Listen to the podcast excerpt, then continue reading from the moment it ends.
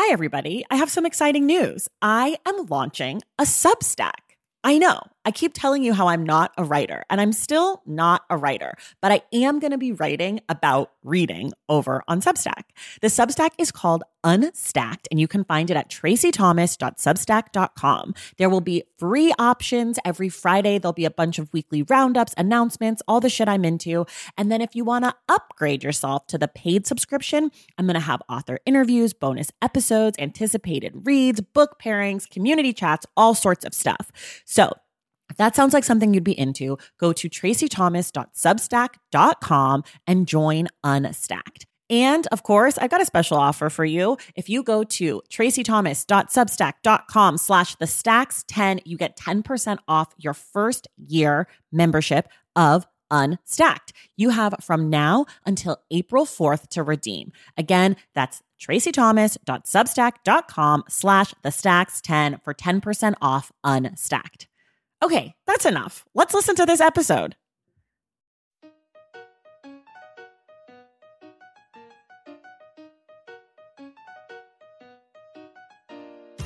Welcome to another week of The Stacks. I'm your host here, Tracy Thomas. This week, our guest is author and all around lovely human, Aja Gabel. Aja joins us to discuss reading, writing, music, and of course, her amazing debut novel, The Ensemble. And that's all coming up in a little bit here on The Stacks. But first, I have a super exciting announcement. We are launching mini episodes here on the show starting next Monday, December 3rd. These episodes are going to happen every other week on Mondays, and they're going to feature authors and their books. We won't ask the same questions we ask on the full length episodes, but instead, we're going to focus on writing a book, the creative process, a bunch of other fun stuff like snacks, because snacks is what I care about most in the world. So that's what we're going to focus on. Just kidding. Mostly writing a little snacks. There won't be any spoilers on the mini episodes. They're more of a way to connect you with a variety of authors and genres that you might not be familiar with. And of course, they're going to help you add to your TBRs. Our first mini episode is next Monday, December 3rd, and it's going to feature Crystal Hana Kim. She's the author of next week's Stacks Book Club pick, which is If You Leave Me. Make sure you're subscribed to the show so you don't miss a single full length or mini episode. And while you're at it, make sure you leave us a review and a rating. It goes a long way to spread the word about this show. In order to keep creating new content like mini episodes, we rely on the help of listeners like you. One of the best ways to help the show is to go to patreon.com slash the stacks and become a member of the Stacks Pack. You decide on a monthly amount to contribute and earn perks like the virtual book club and more, all while helping to make this show a reality. If you're interested in joining the Stacks Pack, go to patreon.com slash the stacks. And if a monthly subscription isn't your thing, you can do one-time donations at paypal.me slash the stacks pod. I want to give a special shout out to a recent member of the Stacks Pack, Courtney Coulter. Thank you so much. We really appreciate it. Don't forget, you can click through the links in our show notes before you shop on Amazon. This way, the Stacks earns a small commission off these purchases and it comes at no cost to you, so it's a win win. Okay, now it's time for you all to meet the lovely Aja Gabel. I'm so excited about having her on the show. I hope you enjoy it. All right, you guys, welcome back. We're here today with author Aja Gabel.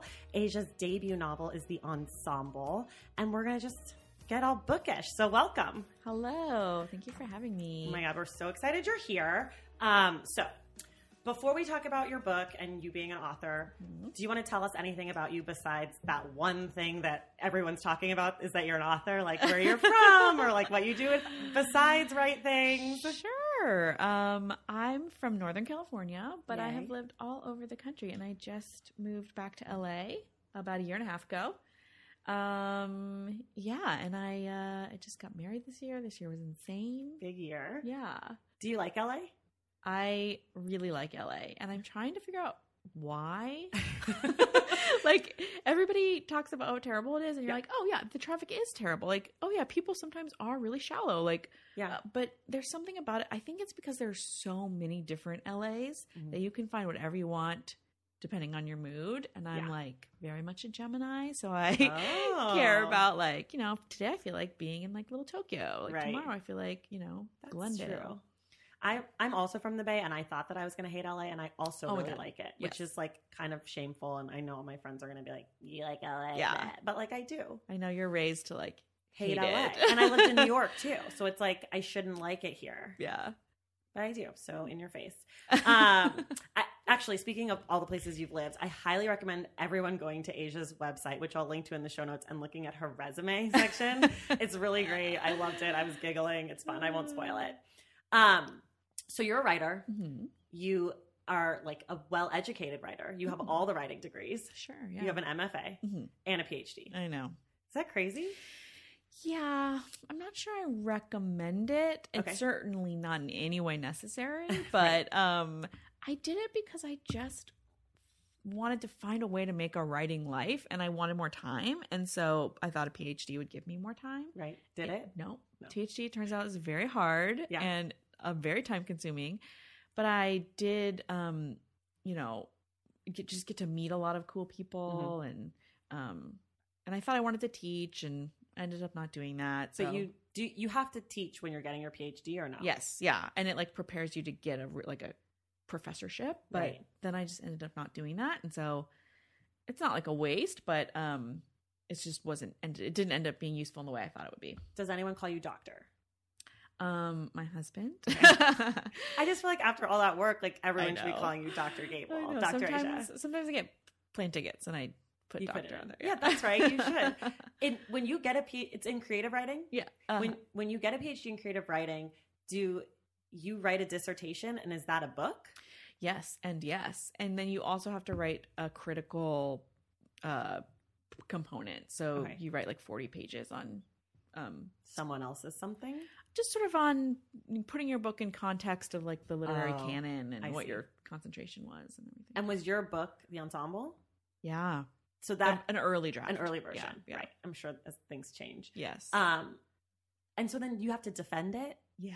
What? Okay, I understand. like, so Sarah, who was is my brother's girlfriend, but also was on like the second episode of the show. She's getting her PhD in ethnic studies, and I Ooh. understand how that works because Mhm. that makes sense to me. That like you're writing about something like thoughts that you're putting together, Yeah. and you defend it based on like the research and this and that. But Yeah. how do you defend your novel? yeah. Like, what are, are they like? Uh, that's bad, and you're like, no, it's good. Like, like I don't understand. So you do that in MFA too. You have to defend your thesis in MFA. and is that also a book? It's yeah, it can it usually people don't finish Right. a book. Okay. But yeah. Um y- you know, it was a panel of five people. Alex Chee was one of them. Okay. and and Antonya Nelson and just these pe- these writers that I had worked with and knew and respected for a long time, Mhm. and they just asked really tough questions like why why is the structure this way? Oh, okay. Um, you know why are you know someone asked so, someone said something like the book is really heterosexual, and I was like. Oh my god! And then I started to think, and then I revised it and started to think about relationships between um not necessarily homosexual relationships but Right. just like the the way relationships felt very traditional and like tried to explode that a little bit so So like that's that. something that you got out of defending. yeah Because that, the, that, I mean, yeah, the book is heterosexual, but Yeah. it's not. I, I know you're. I know what Yes. you're talking about. Yeah, We're yeah. not going to spoil the book, but we're going to talk about it. It's probably like a good segue. Um, well, oh, I do have a question about teaching writing Mhm, because writing's like super personal, but then there are also things about writing. I'm sure, like every other art form, that are very practical. Like, so what are things that you feel like, generally speaking, people like students of yours run up against that gets in their way of writing? Mm.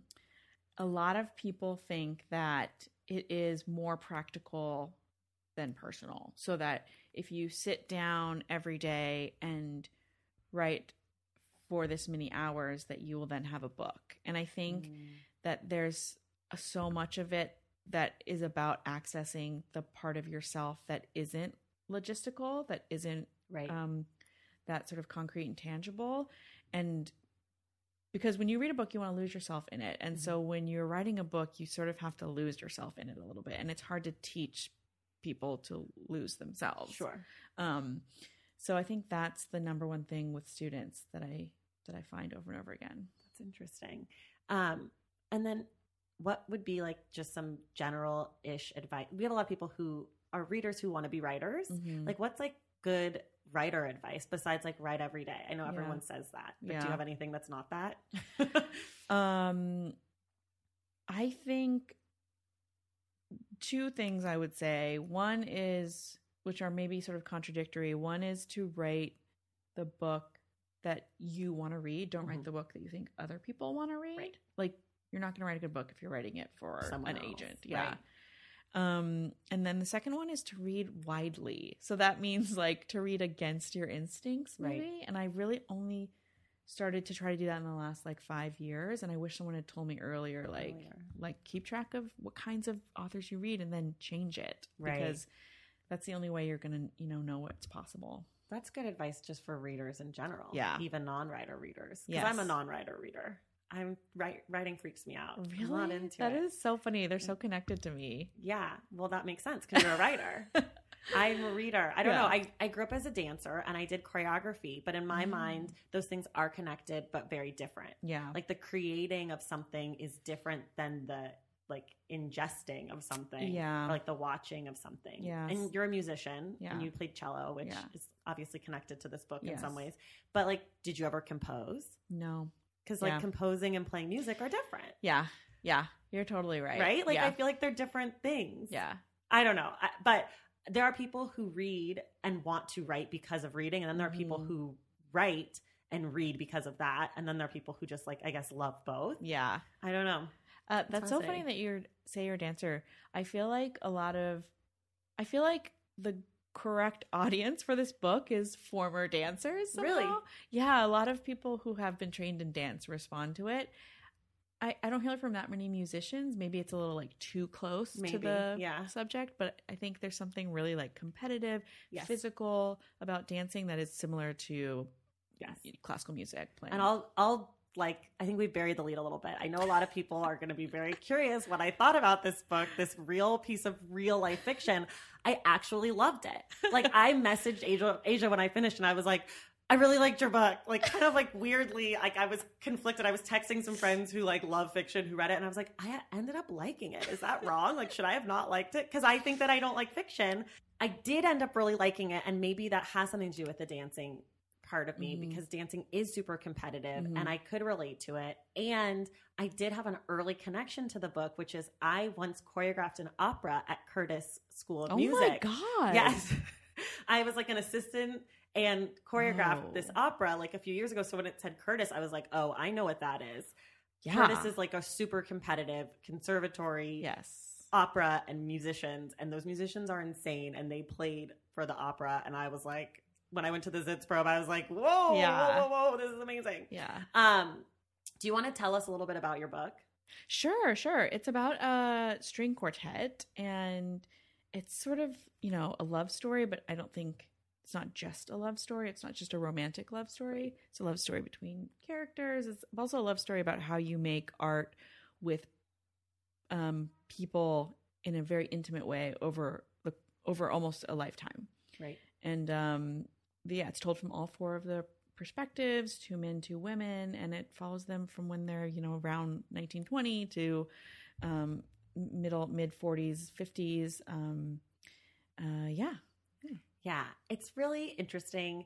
Um, I liked that the music was there, but I also loved that the music didn't get in my way.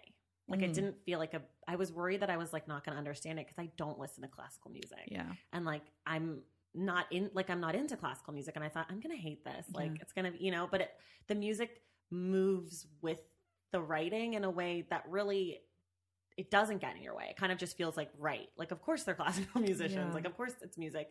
Um this is how I explain the book to my husband and this is a real compliment and so I if Okay. this is insulting to you it's not meant to be because this is my favorite television program.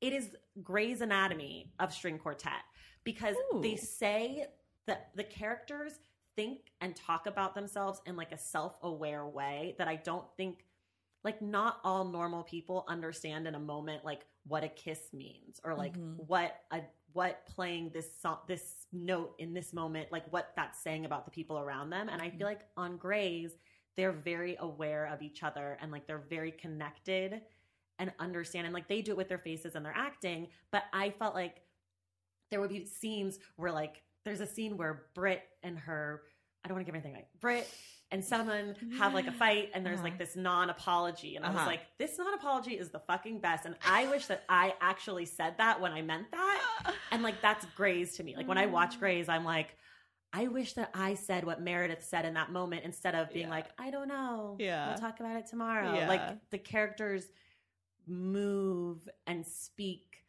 like from a re- they're really smart I guess Yeah. that was like a long way of saying that but Yeah. I I liked that Yeah. I the way I think about it is like you want like the way characters interact to be s- similar so they're relatable so you recognize Right. what's happening but you want it to be like a little bit more saturated like a little bit more like you're saying oh I wish I said that Right. like what you think you mean right um, like the yeah better version of you. The way that you wish that Yeah. Shonda Rhimes would write Yeah, you. yeah, yeah. Like they're totally like if there, if there was a the ensemble television show, it would be written by you and Shonda. It would be great. Um, but I really liked I like that feeling of smart and quippy and like they're all emotional even though they're not emotional. Like no one is even like Henry's probably like not that emotional Mhm. but like he's emotional Yeah. compared to like a normal person. Yeah. And that's also like artists, right? Yeah, I think general. that if you're doing something like music or dance, you're kind of selling your inter- your emotional interpretation of something. Right. So I was really interested in that part of Yeah. it. Like, Yeah. what happens if you grow up like as a kid who's supposed to sell this emotional journey Right. like that? I guess that's what child actors are too. Right. like- or like, do you ever see the videos of the child like ballroom dancers? no. Okay, I'm gonna send you some. I'll also post some of the show links. But like they don't understand sex. But ballroom dancing is like very sexy. So they'll like smack their hips or like do Oh like body rolls, but like their oh. eyes are dead because they don't know what they're doing. Yeah.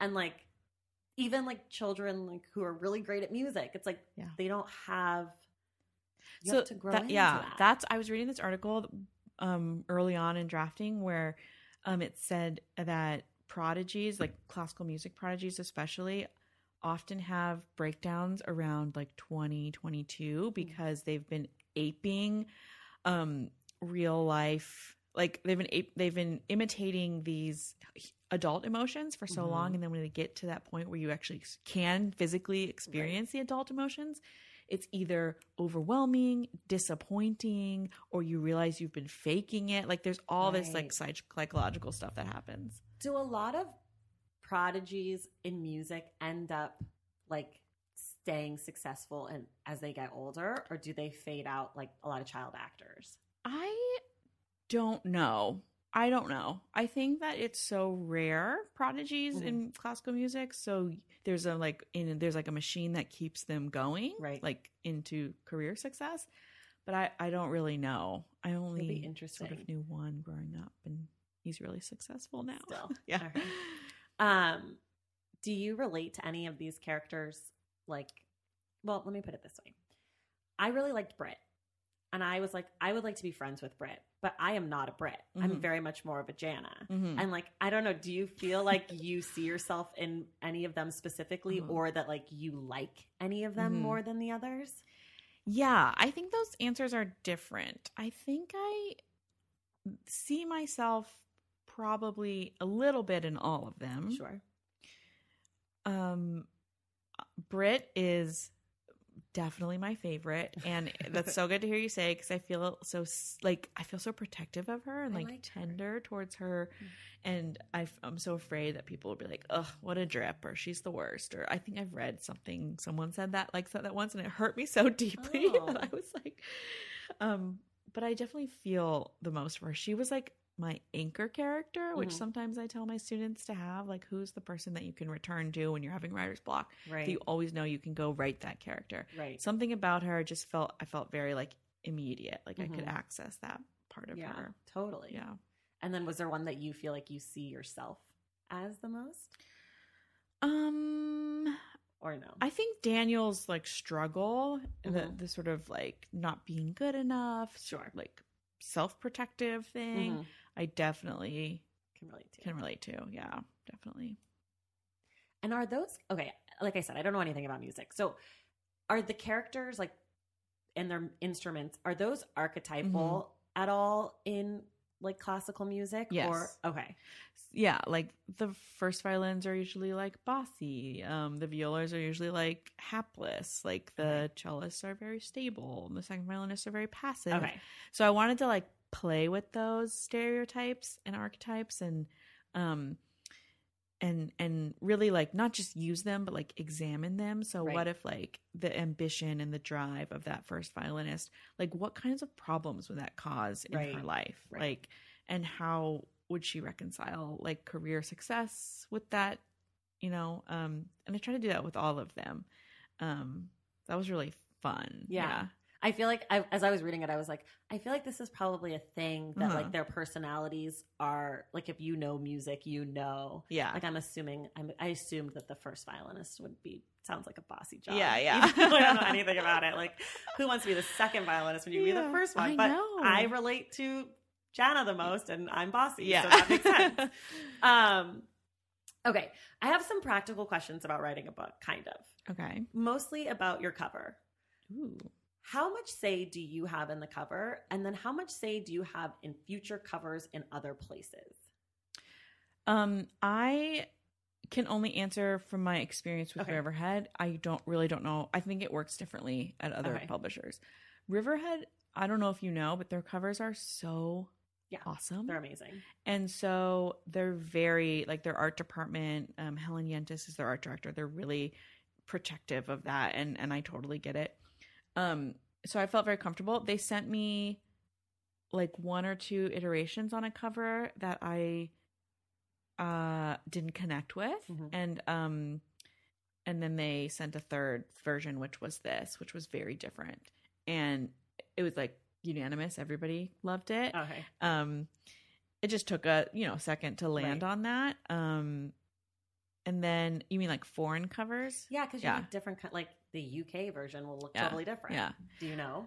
yeah um so far they've sent me those covers and said like here's your cover Oh, okay. and i've been like great Okay. i mean maybe if you get to certain sort of three books four books status you would Sure. have more of a say but i also if something really really bothered me like the first version they sent of this You were like, i "No would be it would i would say something Okay. but for the most part i'm just like they know more than i do like what is going to sell Right. like they I don't know that part Right. so Right. yeah It's a good cover. I like it. i really like it too it's I like it. Like the, there's like different flowers, and the mm-hmm. flowers are assuming the different people. yeah Did I do You that right? i think so I, no one ever explicitly explained it to me but that's how i think about it Yeah, that's what it looks like. Yeah. And then there's like these like curly things that I think kind of look like a cello. yeah they're like fiddle leaf fiddlehead ferns i think is what they're called know. yeah Just another thing I know nothing about plants. I have an orchid. It's died like nine times. I keep getting new ones. Oh. That's it. Um, okay. We're gonna ki- we're gonna kind of leave your book for now. okay Um, but I'm gonna just have one more say. It's really good, you guys, and this is coming from like someone like you know not that into it. The writing is really good. Mm. Aside from the story working and like being suspenseful in a non-suspense situation, like there is no murder. Spoiler: I liked it if it didn't have murder, but it feels like we're working towards something, which I really liked. And then the writing itself is good. So I'm excited about people reading this book, but I'm also really excited about whatever you're doing next. And I won't ask you about it because I know that that's like personal and weird. It's too soon, and like we don't need to know. You'll tell us. We'll post about it in the future. Um, but oh, I know I had one more question about the book. okay If you were gonna like make it into a movie or something, do you know who you would cast in it in your dream world? Um yes, I think so. Um I know a couple. I think that there's when I think of Henry, I think of like um the guy who played Spider-Man in the most recent version. I don't know. Not Tobey Maguire. Okay, not Tobey Maguire. No, no, no. I don't know who that is. What's that guy's name?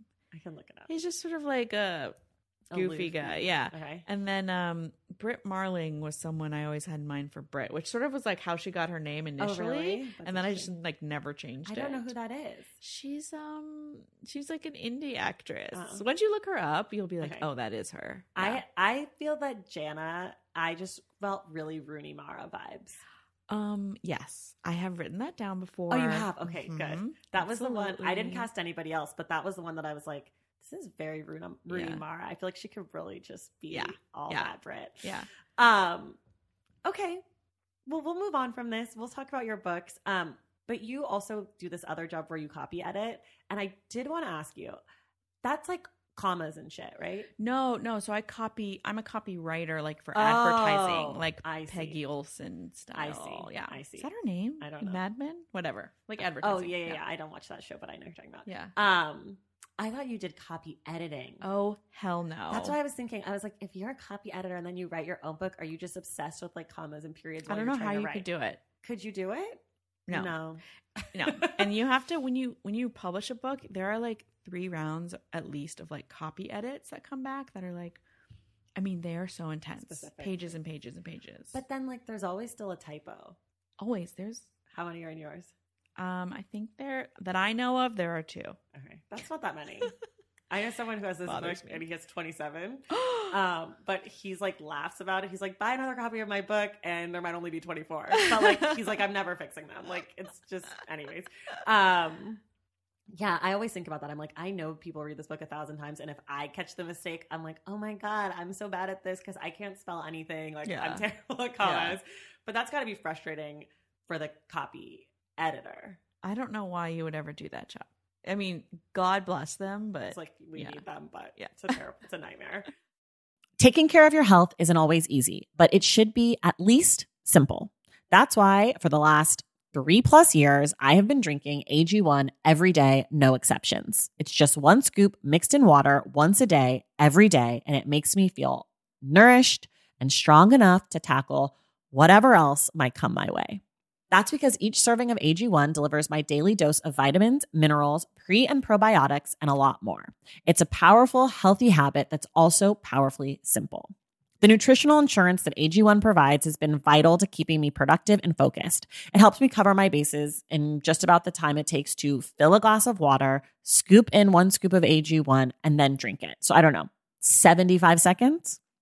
With the perfect mix of vitamins, probiotics, and nutrients from Whole Foods, I'm not stuck trying to assemble it all by myself, which would have considerably worse results. AG1 saves me all the time and hassle, and it has made such a difference in my overall mood and especially my gut health, among many other things. But don't take my word for it. Go ahead and try AG1. Let me know what you think. Whether you notice you're needing more nutrient support than you're used to, or you just need an edge for a tough workout, AG1 can be the ticket. If there's one product I had to recommend to elevate your health, it's AG1, and that's why I've partnered with them for so long. If you want to take ownership of your health, start with AG1. Try AG1 and get a free one year supply of vitamin D3, K2, and five free AG1 travel packs with your first purchase exclusively at drinkag1.com slash the stacks.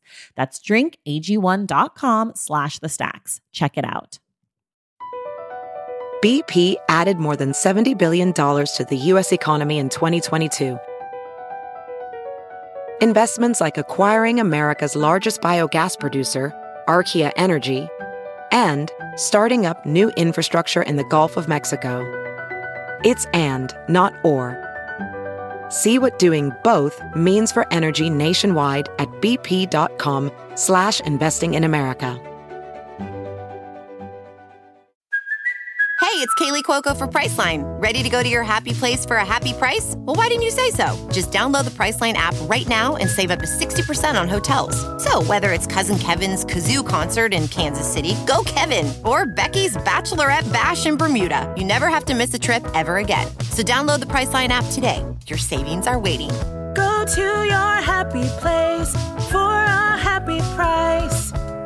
Go to your happy price, Priceline. Okay, we're gonna dive into the questions, the Stacks questionnaire. Uh, we always start here. What are two books you love and one book you hate? And if Oh. you are one of those people who doesn't like to say hate, you don't have to. You can say dislike. I don't. Some people get weird. Um, Zadie Smith's On Beauty, I think, is my favorite book ever, and I didn't think I would ever be able to say I have a favorite book ever, but I have just read it so many times it feels like it's a part of me. Um, and then Alice Munro's Open Secrets, which is a collection of short stories, um, really taught me a lot. And then um, a book I hate is Franzen's The Corrections, which he's not listening and he doesn't care. So, And but whatever. I I forced myself to read Freedom, and that is one of the nightmares of my life. really. Yeah, Oprah said it was going to be good, and Oprah lied, and I'll Oh. never forgive her. like, truly, I hate that book so much. yeah. Um, did you see his like advice for writers? yep. He posted some. He like read some op-ed or something that was like, "Here's advice for writing." What did you think?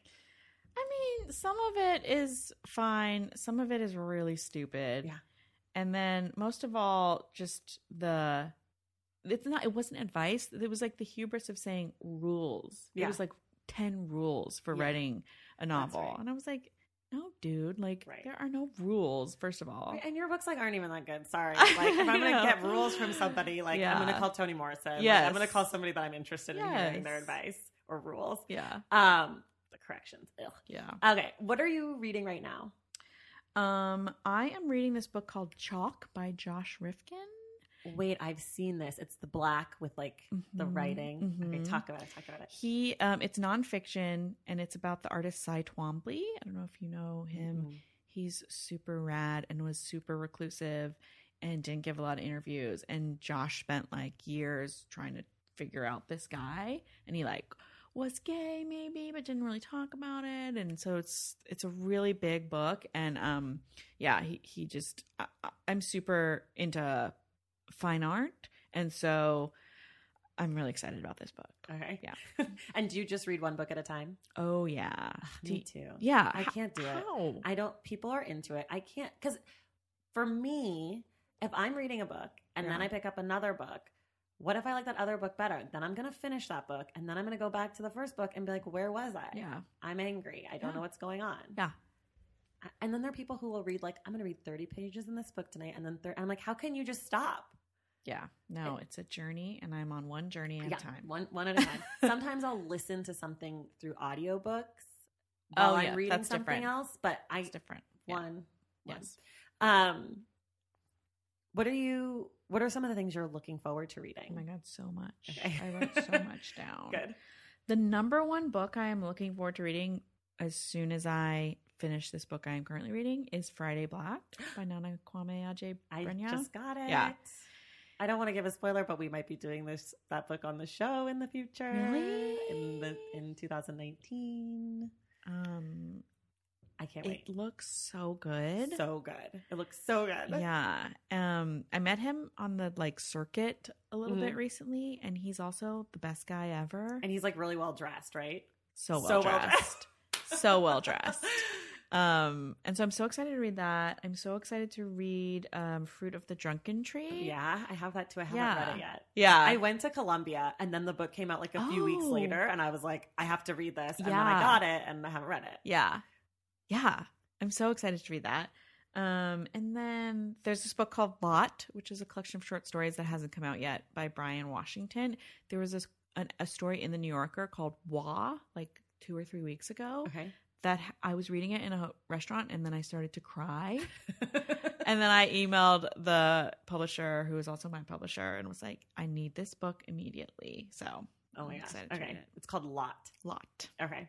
Um, how do you pick like what to read next? Do you do you go to your friends? Do you just kind of know Mm. because you know authors? Yeah, I feel like I have this huge stack, which I'm sure you do, of Mhm. just things you think are interesting. But then deciding what I'm going to read next is like such a like, I'm like consulting the crystals. Right. It's just like feels very like you want to read the right book at the right time, you know? Totally. Because if you read the wrong book, the book at the wrong time, that can Yeah. really mess things up. we talk about this all the time. Yeah. Yes. Like Yeah. it's gotta it's gotta be the right time Yeah. in your like week. yes. But also like the right time in your life. Mhm. Like and some, then yeah. And then if you're a writer too, you have to be careful. I do. Like I, I don't want to read the right thing for my writing because I'm sometimes Oh. it bleeds in, and so I don't want to read something, you know, a vacation book when I'm in work mode. You know. right. So um, it really is like just mood dependent, and I really have to be in touch with that. I know that's such like a woo woo No, answer. that's okay. yeah. Wait, when you're when you wrote the ensemble, what kind of stuff were you reading for Mhm. your writing? I was reading stuff that was um had really beautiful sentences and um was about family. Okay. So I read a lot of Alice McDermott. I read Zadie Smith. Um, I read a lot of short stories. Did you read stuff? Were you rereading these things or were you reading them for the first time? rereading a lot of rereading yeah i almost didn't read a lot of i read almost nothing new while i was really working on it Because you like weren't sure if it would yes get in your way. yeah That's interesting. Do you do a lot of rereading in general? i guess only then Okay. yeah not really no Um, what's a book that you really like to recommend to people? Mhm. um i really like to recommend on beauty have you read it I haven't read Oh, it. I've do you never like read her? any Zadie Smith. what I know it seems like something I should read, right? also there's one about dance Swing time, Yeah. right? Yeah, no, I know. I know all about it. I just have never done it. are you like scared no, it just never feels like what I generally am running to nonfiction. Mm. Like it like my list of books that I want to read is all nonfiction and then I like push fiction in like where I need to Yes. or like if there's something like Friday Black I really want to read, Mhm. but like I can't really remember the last time I really wanted to read something fiction Hmm, hmm. like when the National Book Award nominations came out, I read a lot of fiction because there was a lot of fictiony things, but Mhm. that felt like I was exhausted. yeah like, Yeah.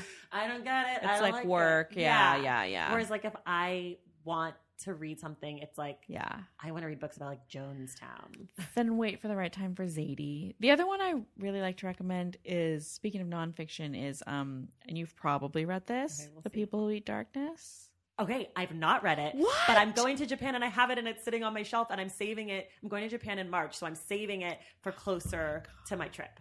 Oh my god. But I've had it for like six months. I'm like I can't wait till you talk about that on the podcast. Am I gonna love it?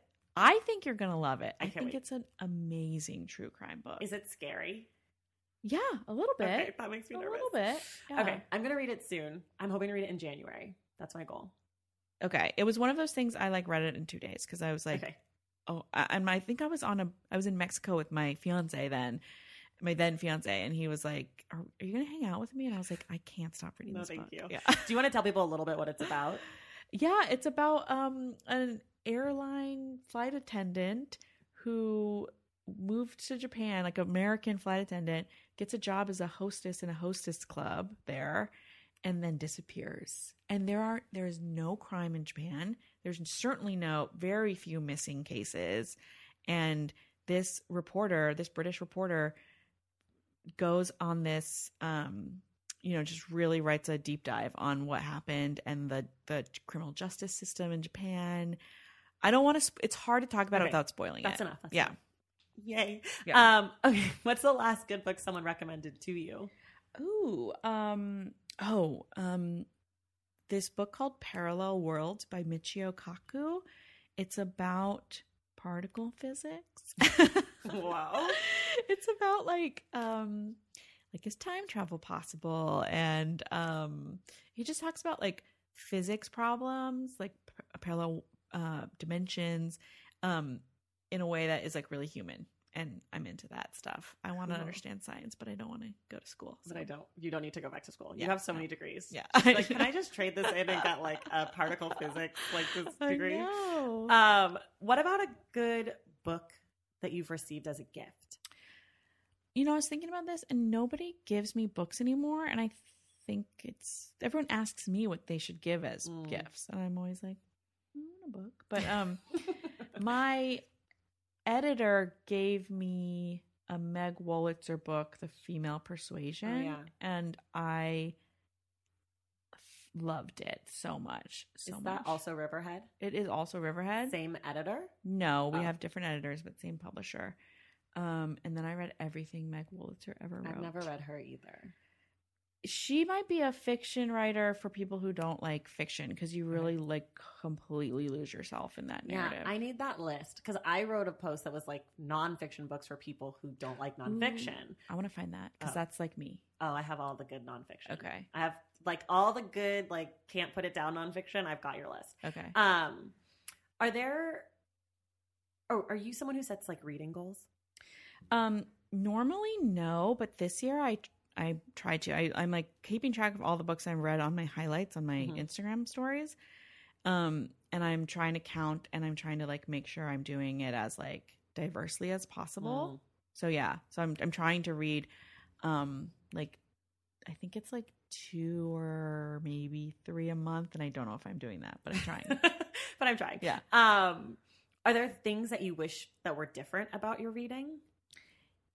yes, I wish I read more internationally, mm. international fiction and Things in translation. Yes. Yeah. Yeah. This year I've read a lot of Japanese stuff in translation just to try to like fix that, but I think there's like obviously so much more. course. I just it's kind of hard to know. You really have to sort of seek that stuff out. Once you do, it's there. You just have to like Yeah. look at it. It's like not as easy to get to. yeah, maybe like the, doesn't the National Book Award have like a translation category? they yeah, do. I should go just like read all of those. And I think the book that won this year was written by a Japanese woman, Oh, really? translated by an American woman.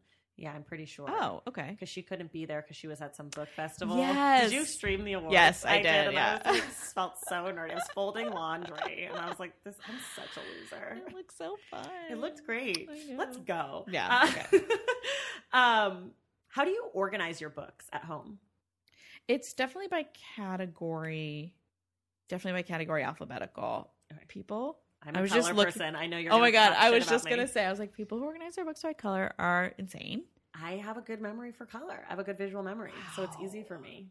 Like I know where everything is. Wow. I can like tell you like what book is where based on the spine, and I can also tell you what book has a different color spine than the cover because that fucks people up, right? Yes. Like I don't. Do you know that book, um, Stamped from the Beginning, No. by Ibram X Kendi? It's like all about racism. Anyways, the book is gold on the front, but the spine is red with the gold writing. Oh my. but that's in the red room because it's a red spine. Oh my god! I know. I never used to do it, but it I it's more visually pleasing for me when I'm in the room. I get it. I get it. I just. I know I, have can't. to defend myself because Yeah. people talk shit. But then there's like the whole turning the spine to the back, and that I don't understand. I have a friend who does that. She's an art director, Okay. and I think that's the primary concern. okay But every time I go to her house, I turn a few books spine out. I know what's there. I know. I want to judge you. Yes. um, are there genres that you avoid or that you like particularly love? So I really love literary sci-fi. Okay, like what, for example? Something. Um, like stuff like Friday Black, like in that, like George Saunders, okay, Ted Chiang. okay. Um, I wish there was more women writers I could name, but yeah. Um, and then the book, the genres that I don't really read, which is, you know, I'm trying to sort of fix with this. Um, the genre that I don't really read is historical fiction, and I should read more.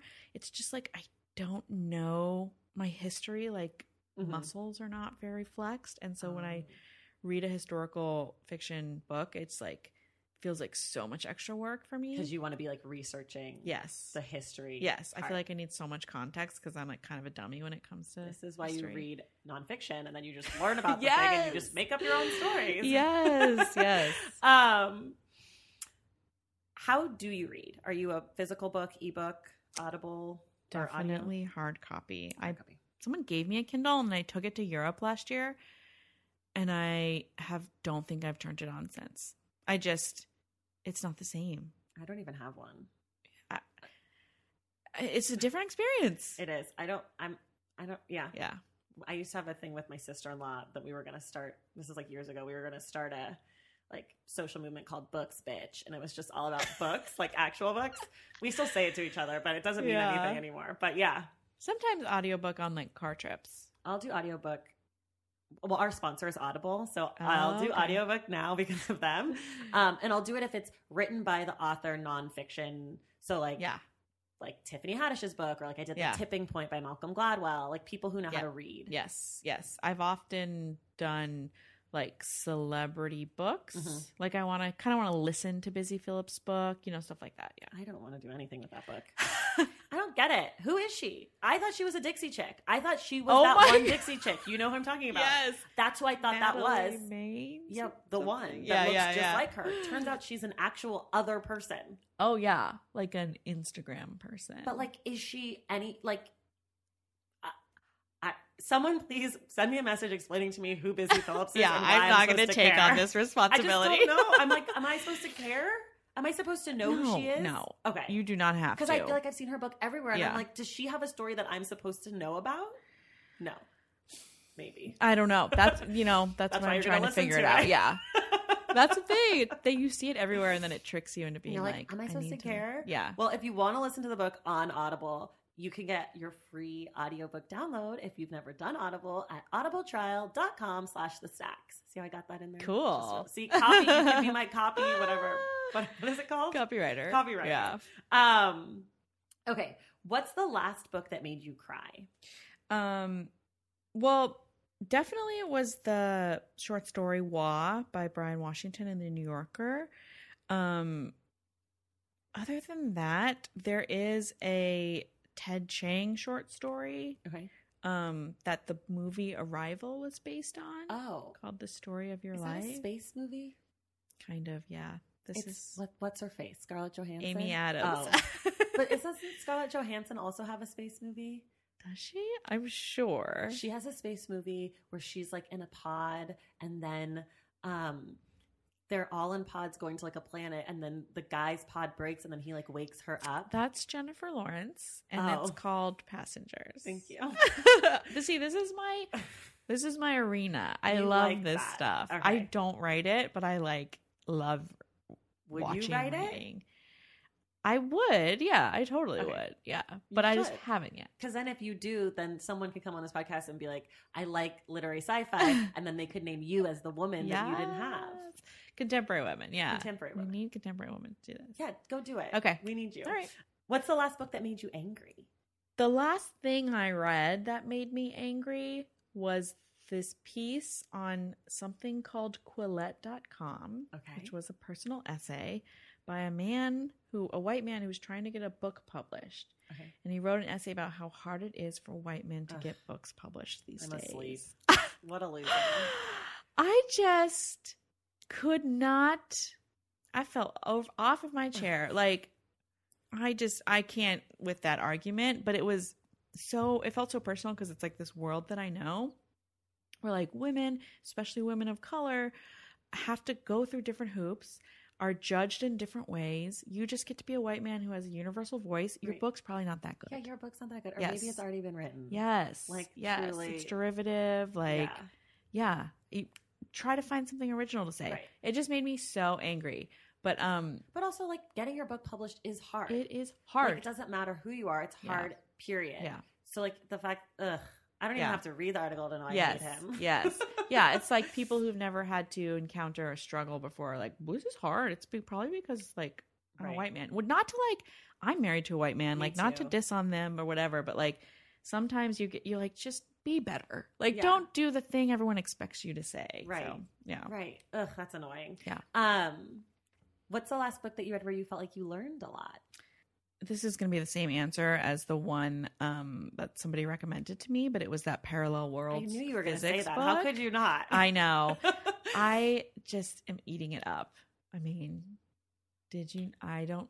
Do you know that time travel is possible? Did you know that? No, I don't know anything about this. How- well, do- it- ha- like, has it been done? no, Oh, but it is theoretically possible, and I, I, we're just like wait. I, I think we're gonna get there. We're just waiting. in our lifetime? I don't think in our lifetime, which means you I know. to live to be really old. I I go- know. so I can go back in time and do things. I know. I know. But the thing is that when you invent the time machine, you can't go back to a time before the time machine was invented, so you can only go Oh. to the future. Theoretically, this is what they're saying. Interesting. So we won't be able that's why we don't see like time so travelers can't now. go home.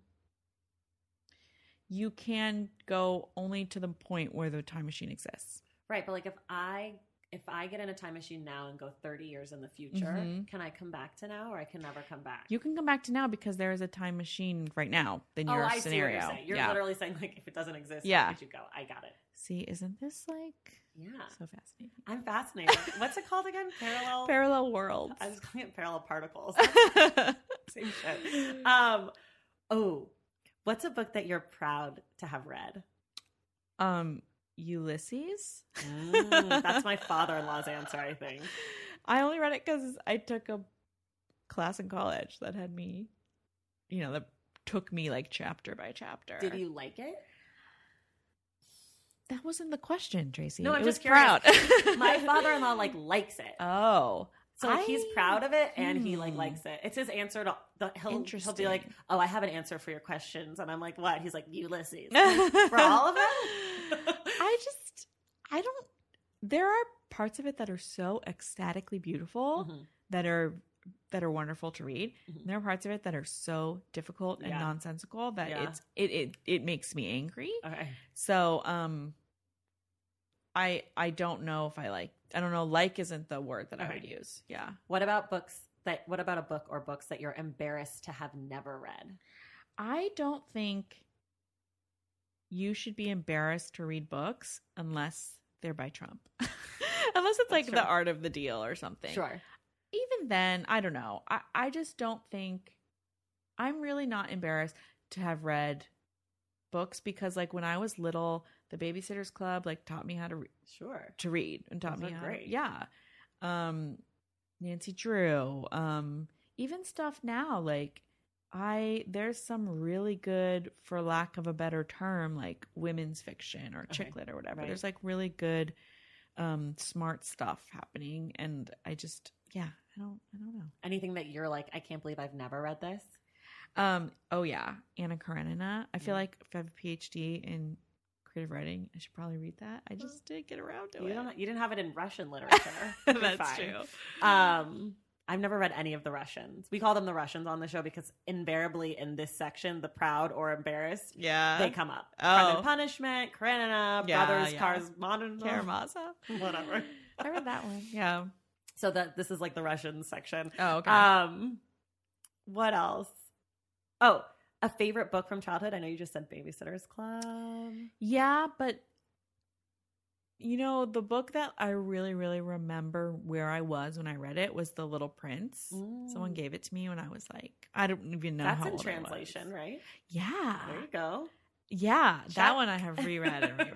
But yeah. I don't think was I ever read that in English. I took French in elementary school. Oh and we did it in French, but I don't That's remember it because I don't speak French and I don't Oh. no memories of French whatsoever now. Oh. But I know we did like Le Petit Point. yeah, yeah.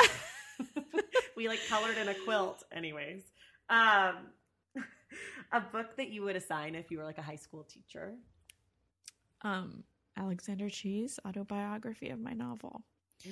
Um, that book is supposedly a craft book, but it's Okay. really a book about a guy who has re- a relationship with like words and language and like what that means and how it helped him come out and how how it helped him understand his identity and um I think that it's so immediate that that especially high school students who are like confused about you know what is identity and how do I fit in Mhm. would find a lot of solace in that book. I should, I guess, ask the question again in a different way, which is when you were teaching, did you assign books? And if so, was there anything that you always assigned? Hmm. I mean, that book just came out this year, and I've just started assigning it, um, and people love it. Um, I didn't really teach high school. No, I mean like you taught college people, Yes, right? yeah, yeah. What did you assign them? the book that I assigned that they really loved is the is George Saunders stories. The, Okay. Those things that those those stories they really really love because I think it's like this wild imagination, but done in this like really really smart way that Right. feels aspirational. He's. Lincoln in the Bardo, right? Mhm, Did you read that? No, did you? Oh God, no. That is like that's like what I could never like. I, just looking at that book makes me be like, I hate this. that's like my that's my nightmare kind of book. Yeah. It's really fictiony, Yes. like real life fiction. Oh yeah. That's like Oh, yeah. Franzen level fiction. Yes, thank yes. What's a book that you love that you felt like didn't really represent you, or like you didn't see yourself in, but you still really love the book? hmm For me, that's Saturday by Ian McEwan. Mhm. Um, have you read any Ian? I read Atonement. Okay. Do you like it? I didn't really like it. I don't remember it. Yeah, I read this I years ago. it either. Apparently, That's the thing. it's like a movie too. Yes. which I didn't see. I think I saw it and I don't remember it. But you liked Saturday. Saturday takes place all in one day, and he just it's about this like really upper class British family, Okay. and I just like I don't know. There's nothing about it that I relate to or that is my life. It's on the day we invade Iraq. Like Oh. it does it, nothing about it Right. it screams Aja. there, there's something something about it that that um I really really love. I think it might be the language, Mhm. um, the fact that it takes place all in one day. But Right. there's it's such an unlikely book for me because I just don't see. Yeah. There's no me. I don't exist in the world of that book, Right. which is kind of crazy. Well, I I like this question because I feel like I mean, we're both women of color. Mhm. So we are constantly reframing our world through maleness and whiteness like Mhm. when we examine, you know, television or whatever. Yeah, and that we can put ourselves in that position. But I like this question because I think it's a good reminder to people that like you can read something that has nothing to do with you and still like it. yeah, Because people are always like, well, why should I read diverse books? I don't see color. I just read. And it's like, no, no, yeah, no, yeah, no. yeah. You should read a book by someone who's totally different than you, that's about something totally different than you, because guess what? Like maybe you could relate to someone who isn't you. Yes, yes. So it's like, I love hearing people's answer to that question because I think that it's always really an interesting book that it's like, sure. Yeah, that's a good thing to remind people of because I think a lot of high school students and young readers are like, "Well, I can't relate to that." And I and I feel like their idea of relating to something means it has to look like me and be Right. me. And I think that um it's a good reminder that like relating to something can mean something else. Right. And that you can like something that has nothing to do with you. Yeah. Right. Yes. Like, Like, step outside yourself. yeah, Yeah. Like there, you could find so much goodness in something that is totally not you. Like I'm obsessed with true crime and I have been very lucky to not have experienced any true crime Yeah. or like be a white guy. Cause I feel like so much true crime centers white men, Mhm. but like I find it to be very I mean, it also centers white women as the victims, but like Mhm. this, I like it's such a male thing. yeah. And like that's not me at all as a person. Yeah. so i you know and just like move like i feel like like i said as women of color we're constantly doing this finding good in things that are not like us but i feel like a lot of people have that privilege where they don't have to Yeah. but like there's good stuff that's not you Yeah. there's Yeah. my soapbox Yes, for the yes, day yes. who would you want to write the story of your life can't be you Can't, can't, be, your life I've, all the authors always say well i would do it well no can't be you um, I would say Alice McDermott. She is a writer for me who rep- reflects life back. Mm, Like just that what it is to be living day to day that is so heartbreaking that she does in all of her books. Um, that I would definitely want. I would want her to paint my heartbreaking Yeah. story. Oh, no. no, it's fine. it's gonna be a joyful Yeah, okay. happy ending. my gosh we're not there yet um what about like books or maybe for you also authors who influenced you or inspired you in your professional career hmm Definitely Alex Chee. Okay. Was a mentor of mine. Okay. Um, and then the book that he turned me on to, Marguerite Duras, The Lover. She's she was a French author, um, and big. I mean, huge in France, but um, wrote really, really poetically, and was the first time I was like, oh, you can write however you want to write. Like that's fine. What did you how did you think you had to write I thought I had to write like um, John Cheever or like Raymond Carver or something because that was like what I'd read, and I thought Okay. you had to be like minimalist and like write about middle class like suburban families, and Oh. I just didn't know you could say however you wanted what, what you wanted however you wanted. when when did you read that book Eight like eighteen or nineteen. okay yeah. so you were young yes, yeah, I You was, were, it was like, in college. it was like shaping you yes, as a human Yes, that's cool Yeah. um do you watch a lot of film and tv like are you like Oh, a- yeah. okay Yeah. well i i know we have a common show that we love We do. Wait, what? Wait. Oh no, is it going to be? This is. Am I going to be embarrassed? yeah Okay. The Bachelor.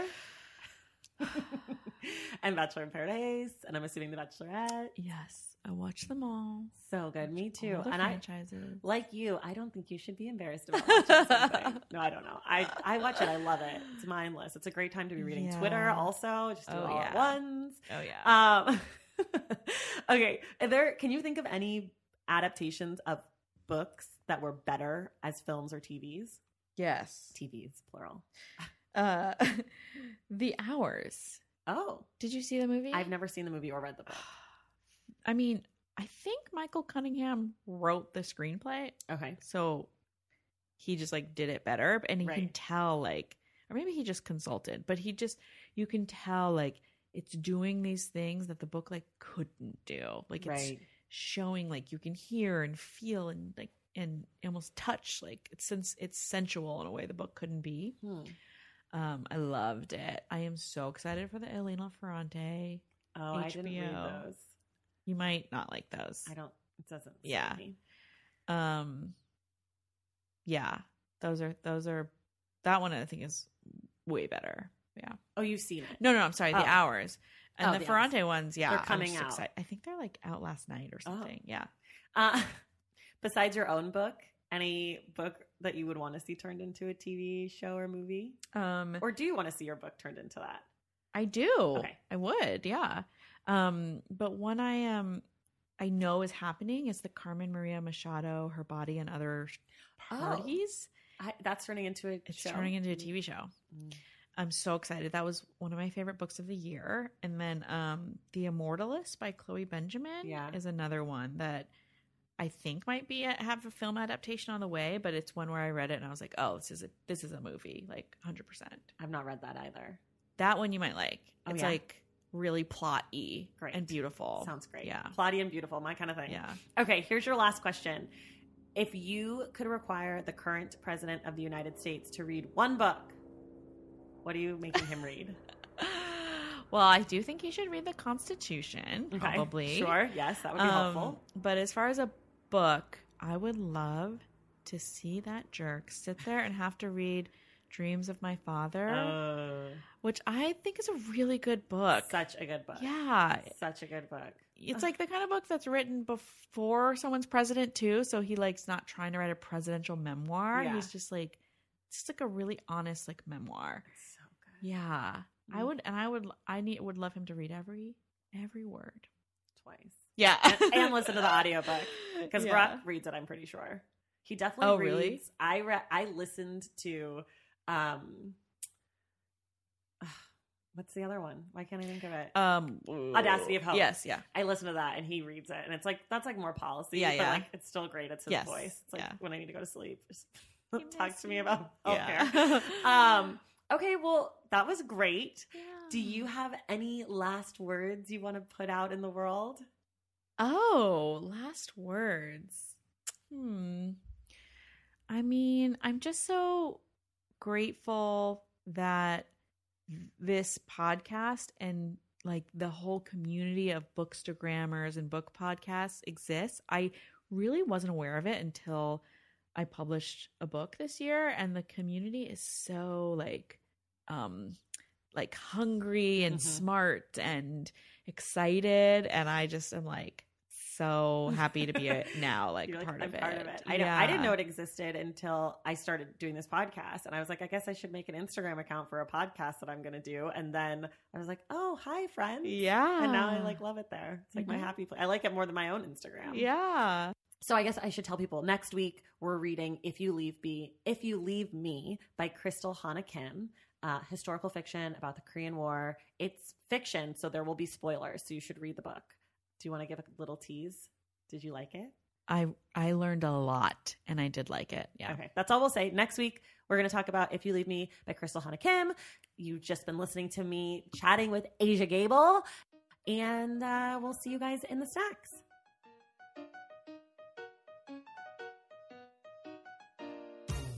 All right, y'all, that does it for this week of The Stacks. Thank you so much for listening, and thank you to our guest, Aja Gabel. Aja will be back next Wednesday to discuss If You Leave Me by Crystal Hana Kim for The Stacks Book Club.